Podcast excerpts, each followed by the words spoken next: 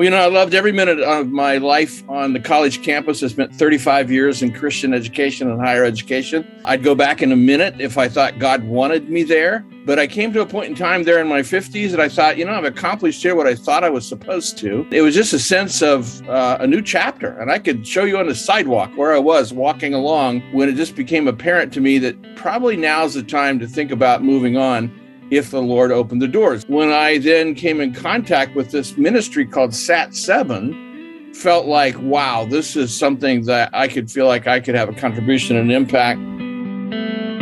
Welcome. This is the Unconventional Ministry podcast where the conversation is about fresh ideas in ministry, innovative approaches, and collaborative efforts.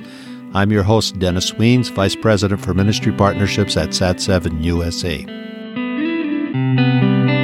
My guest today is Dr. Rex Rogers, author, speaker, and president of SAT7 USA. So, Rex, welcome to this Unconventional Ministry podcast.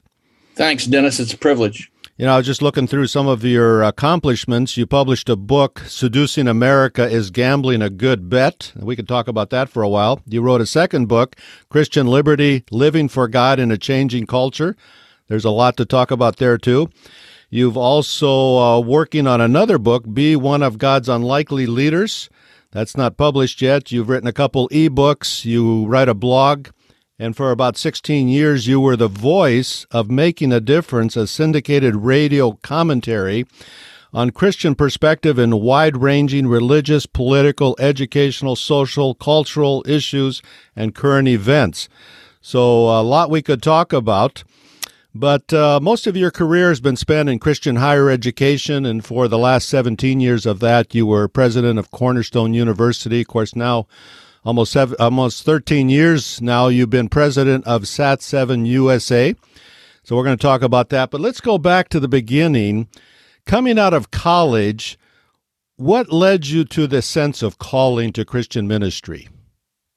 Well, you know, it's one of those things you go back when you're in grade school and high school. I was a average athlete at best. You know, uh, guys like to be athletes. Uh, I was average at best, but I was pretty good in the classroom. I just excelled. It just happened that way, and you begin to kind of follow that which you do well. And when I was in college, I was especially attracted in a Christian college. I went to Cedarville University in Ohio uh, attracted to the professors and what they did, their commitment, their their scholarship, their ability to touch lives, and that's where I met my future wife, Sarah Stone, now Sarah Rogers, for 46 years. And you know, it just became a sense of I want to be a teacher.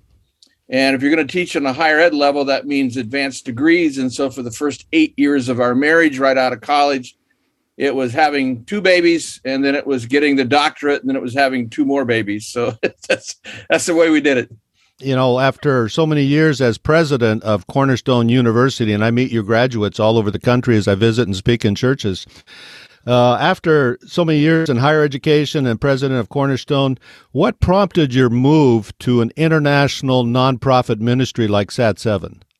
Well, you know, I loved every minute of my life on the college campus. I spent 35 years in Christian education and higher education. Uh, I'd go back in a minute if I thought God wanted me there. But I came to a point in time there in my 50s that I thought, you know, I've accomplished here what I thought I was supposed to.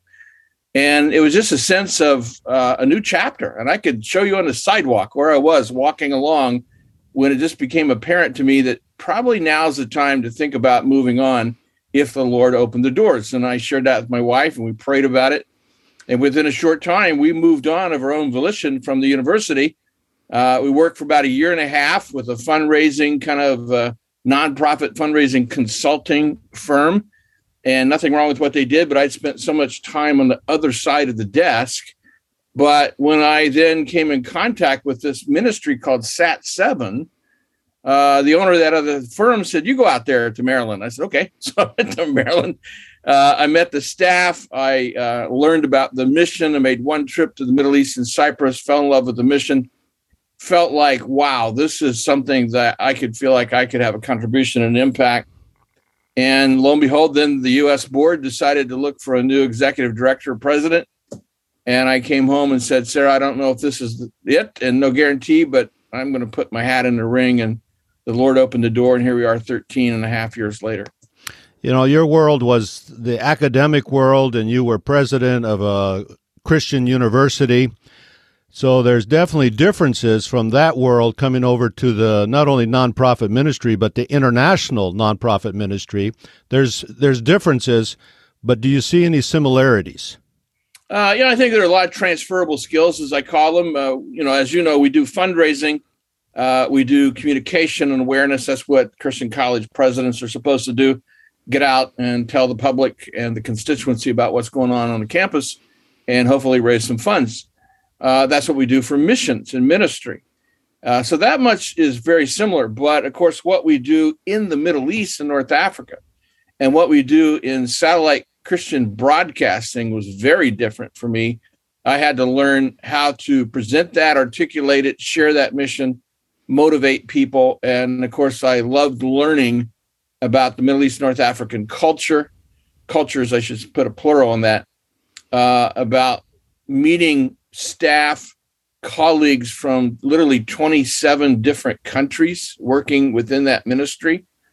Uh, I never forget, I tell this little story. I never forget way early sitting in a board meeting over there in Cyprus and looking around the room and counting the people, men and women. I thought there's there's eight different countries represented sitting here talking about what the Lord wants us to do in Christian broadcasting. And I thought, wow, this is this is a God thing, you know, in the in the Middle East and North Africa, if anywhere. And I love meeting those folks and was drawn especially to that ministry. So I learned how to I'd learned how to articulate it and how to present it in a way that is not offensive in an, unintentionally in the sense that, you know, as you know, Dennis, we don't we don't say, hey, we're from America, we're here to bring Jesus to you. Well, you know, Jesus never left the Middle East and North Africa.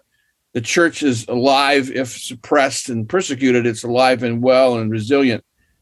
So you learn a lot from them. So how to present that in a way that inspires people to engage and then helps believers on the ground what we call isolated believers there in the middle east and north africa. It's fantastic a lot of times we forget that Christianity started in the Middle East, and all through the centuries, God has had His church there to protect His word and His church. In the West, we sometimes forget about that. So that's some of those similarities, but uh, you've definitely faced some differences coming into the international Christian ministry world. Uh, what are some of those major differences that you experienced? Well, I think it's relative. It's never easy to raise funds. Um, but it's relatively easy, I think, comparatively, to engage people with their alma mater or with a college or university, for example, where they love the football team or the basketball team, uh, or they love some something else, the music program. Whereas in Middle East and North Africa, we're talking about a region that most Americans haven't visited. We hear constantly negative reports virtually every day, certainly every week on the news in some sense, a very scary place. It's more difficult, more challenging to get our supporting friends, those that love the ministry and give generously. It's more difficult to get them to go with us to visit the Middle East because it's just, wow, a long way away and and kind of scary. And then I think in the American church, we've been rightly taught to pray for the peace of Jerusalem, to love the Jewish people, to love Israel and what it's all about. So I often run into that of, hey, I've been to the Middle East three times. And I'll say, really, where? Israel. Where else? Israel. Well, there's nothing wrong with that. Absolutely nothing wrong with that. But then I'll say, hey, come go with me to Egypt or Lebanon. And like, are you kidding me? that would be scary. Well, it's scary on both sides, but God's in charge and he loves Jewish people. He loves Arabs. He loves Persians. He loves Turks. Well, I know that in your 13 years with SAT 7, you've become much more of a missiologist, not just a higher education, uh, you know, person, but uh, you've adjusted. And I, of course, my world is the international. I grew up on the mission field and, of course, worked in Africa for 27 years and now 19 years with SAT 7. So let's uh, move on to something else. What are your thoughts on one of the perennial debates dating to the early 1900s in the conservative Christian church? That is, our desire to engage in both evangelism and social concern. I know some ministries are focused on one side to the extent exclusion of the other. Some are social concern and uh, you know minimal on maybe the evangelism. But how do we bring these two together? What's your thoughts on, I guess we could call it more a holistic approach to ministry? And of course, the vision of SAT 7 is to see a growing church that's confident in its faith and in its witness, a church that's contributing to its culture and to its society. So, how do we bring these two sides that have been a debate in the church for a long time now? Uh, yeah, more than 100 years actually, and uh, dates back to the least early 1900s when it split the conservative and liberal churches the idea that somehow that if you're involved in evangelism you can't be involved in social concern and social responsibility. Or if you're involved in social concern responsibility or even politics then you've left the faith somehow and you've left behind concern for evangelism. And as you said there are extremes of commitment left and right to those things evangelism or social impact that do seem to leave behind or ignore the other side but the idea of holistic ministry, or the way we used to say it in Christian higher ed, was is Christian worldview, Christian philosophy of life and learning, uh, a a commitment to teach and live out the whole counsel of God, to use scripture phrasing, the whole counsel of God. So absolutely, we we need to know who Christ is as Lord and Savior, as as the person who, because of his death, burial, and resurrection, his completed work, we can be forgiven from sin we can uh, experience eternal life with Him. But that's the start, that's the beginning. And there is discipleship, there's edification, there is growth, there's living in the world. And God said not to be of it, but to go into it. You know, we're still here.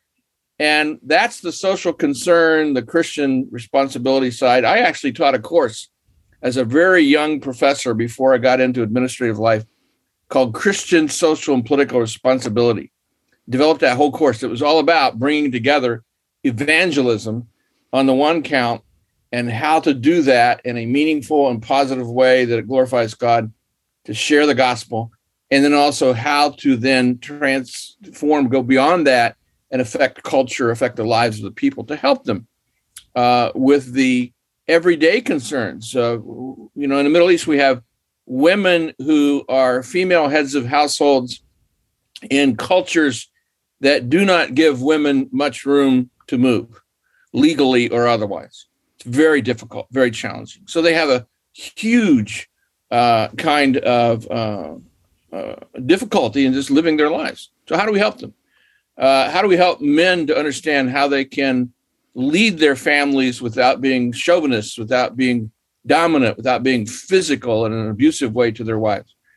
how can we help the church know how to minister in a region where the church is not often accepted, sometimes suppressed, sometimes, as you know, even persecuted? So, you know, those are the social sides uh, of what we do. And then children, uh, they need an education. They're growing up in the Middle East, wars and conflicts and destruction of facilities. How do we help those children gain an education in addition to sharing the gospel with them, because without an education, they can't take care of themselves. And they're more subject to things like extremism. So, yeah, we're interested in the whole counsel of God. We're interested in integrating that. We're interested in presenting the Word of God as the Word of God is presented to us. Right. And I think many times people think, well, if you're involved in education and some of these social concerns, you somehow compromise your biblical worldview, but that's not the case at all. It's blended. You, especially in the Middle East, what I've learned from uh, the people I know in the persecuted church and isolated communities is they learn to really live their faith. And as they live their faith, they can uh, be a tremendous witness and invest in their culture and their society and contribute. Uh, so it's I've learned a lot from the persecuted church and the isolated communities and the work of Sat Seven across the Middle East and North Africa. Well, our time's going by very fast. I encourage uh, if you're listening to this, uh, leave us a comment. And if you've been a student at Cornerstone University, leave Dr. Rex uh, Rogers a comment, uh, a high five or something. Uh, I talked to somebody yesterday, a pastor, and he said, "Oh yeah, I know Rex. He that was from my time at Cornerstone University. So if you've uh, been to Cornerstone, uh, leave uh, Rex a comment there in comments. And if you like this, uh, share it with others. Maybe you know some other graduates of Cornerstone. Uh, share this podcast, and get, they can get an update on Rex Rogers. So Rex, let's change now. I know you know in our roles in SAT seven." And I'm also uh, with SAT7. Uh, Rex is actually my boss. I'm vice president for ministry partnerships. Uh, what we're about, we're a resource office for the Middle, East ministry. So we raise funds. We're fundraisers. Uh, we can t- say we help people steward their resources. But talk to us a little bit about this idea of fundraising. A lot of people don't like that task. A lot of uh, ministry presidents shy away from being the chief fundraiser of their organization. Uh, so, talk to us a little bit about uh, this whole idea of fundraising ministry and the spiritual aspect of it. Well, you said it right there, Dennis. Fundraising ministry. Uh, we don't like to separate it. There are people who look at fundraising as as the other, as some necessary evil. Uh, yeah, you got to have that department. You guys go raise the money, and we'll do the ministry. Well, we don't look at it that way at all. Uh, first of all, we're involved in ministry. We're engaging with human beings. Uh, they're not ATMs. You know, they have problems, they have issues, they have goals, they have the direction of God in their life. Uh, God has given them resources for which they're responsible. Um, and then also, they have their own priorities, their desire to influence and be involved in ministry themselves. So we can minister to those who actually give they in turn can minister as they give and as they pray. And those who are out there doing the production, the operations of the actual ministry, in this case, video production, because we're, you know, satellite television and online video on demand. Well, they're involved in ministry too, of course. So it there again, you have that word holistic. It's all together. Uh, we couldn't be one without the other. Uh, it's you know one sat seven is a phrase we like to use, and it's a good one that our CEO uses a lot, and to remind us that we're all in this together and that fundraising is, uh, I think, how God designed it. I think one of the reasons, by the way, God designed it that way. If we could figure out a way to fund our ministries without talking to Christians, we'd probably do it. And then we wouldn't have the support base of those who pray for us, those who hold us accountable, those who are also engaged. They wouldn't have the blessing of being involved directly in a ministry halfway around the world. I think that's again a way God designed it. And the small giver, you know, the dollar giver is just as important as the million dollar giver. Because again, I think God designed it that way. We're all in this so that no one can say, look what I did. You know, uh, we can say, look what the Lord did and look at the resources that he provided. So I think it's a privilege to be involved in fundraising. I know uh, we've raised our support to be a missionary, and, uh, you know, people have supported us for 30, 40 years. It's amazing. And I meet people from time to time and say, you know, we prayed for you for decades. Hmm. And, you know, we think of fundraising, but it's really resource development because prayer is a, a vital part of it. Of course, we need the financial income, but people talk us up as well, talk about the ministry, share about the ministry, encourage. And so there's a lot to uh, fundraising besides just the financial component of it. So uh, we're running out of time, but uh, you started a podcast recently, Discerning What Is Best with Dr. Rex Rogers. Uh, you are an author, you're a speaker, you're an academic, you're an international uh, ministry president, and now you're a podcaster. You can add that to your list of things on your yeah. website. What has this experience been like? It's been fun. I don't know how else to describe it. Uh, we got on started with this in mid February, and you and I were talking even before that, as you were ahead of me in this kind of process. I have learned. First of all, you have to learn how to do this. Uh, you have to learn why you're going to do this. You have to figure out who your audience is, and you know the way you're going to approach it. The writing part for me was fairly simple because I've done that virtually my whole you know professional career. It's learning how to put all that together and then getting the tools to record uh, learning how to use use GarageBand, you know, on a Apple Mac. Uh, it was an amazingly uh, intuitive process and simple to do, just like when we learned iMovie. Uh, to edit our own. So we're in a position now where I've got a microphone sitting over here and headsets, and I did this a couple days ago. I can record and then edit and then post it all in an hour, all by myself. I don't have to depend on somebody else. And I've had more fun more fun learning how to do this podcasting and then doing it than anything I've done professionally in a long time. So I've really enjoyed it. Hopefully, it's valuable to people. Uh, discerning what is best is taken from Philippians 1 9, 10, and 11, verses I've used for many, many years about spiritual discernment or Christian critical thinking. and what God wants us to do. He wants us to think. He gave us a brain. He didn't say just follow me blindly. He wants us to figure out how to live rightly in this world based on the principles and values that he gave us. If you want to listen to uh, Rex's podcast, uh, Discerning What's Best with Dr. Rex Rogers, you can go to sat7usa.org slash podcasts, plural. There's two of them. I've also started one. It's called the Unconventional Ministry Podcast. And so each week I look for having a conversation with a, a ministry that has a fresh idea or an innovative approach or a collaborative effort. And so uh, look for the podcast there. Both Rex's and my podcast is there. And again, uh, comments and sharing, we really appreciate that. And uh, you can uh, subscribe to it as well so you never miss, uh, miss uh, an episode. Now, Rex, we want to wrap up by having people learn how they can pray for the ministry. And uh, what are some, uh, you know, there's a lot of topics as you look at the Middle East, the hostilities, the isolated communities. There's a lot you we could pray about. What What's some of your top prayer requests that you could suggest to people and how to pray for SAT 7? Well, again, if they watch much news or pay attention, they know that the Middle East, North Africa, maybe more than other regions of the world, experience what we call layered crises, layered crises, one on top of the other. So, yes, they're still experiencing the pandemic. They have rampant inflation. They have corrupt and inept governments. Uh, they have wars and conflict, and you can add a number of other things to that. So, there's a constant battle there in that. But in and through that, of course, we want to share the good news. Uh, we want to share the gospel. There's more than 500 million people uh, in the Middle East and North Africa, those 24 countries. There's 335 million in our country by comparison. So, how do we get the gospel to them?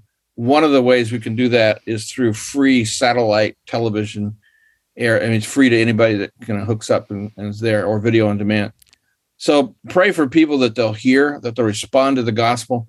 The gospel isn't just about salvation of individual personal lives. It is that. That's the critical part but that transformative power, there's nothing more potent, no more potent message in all the world today.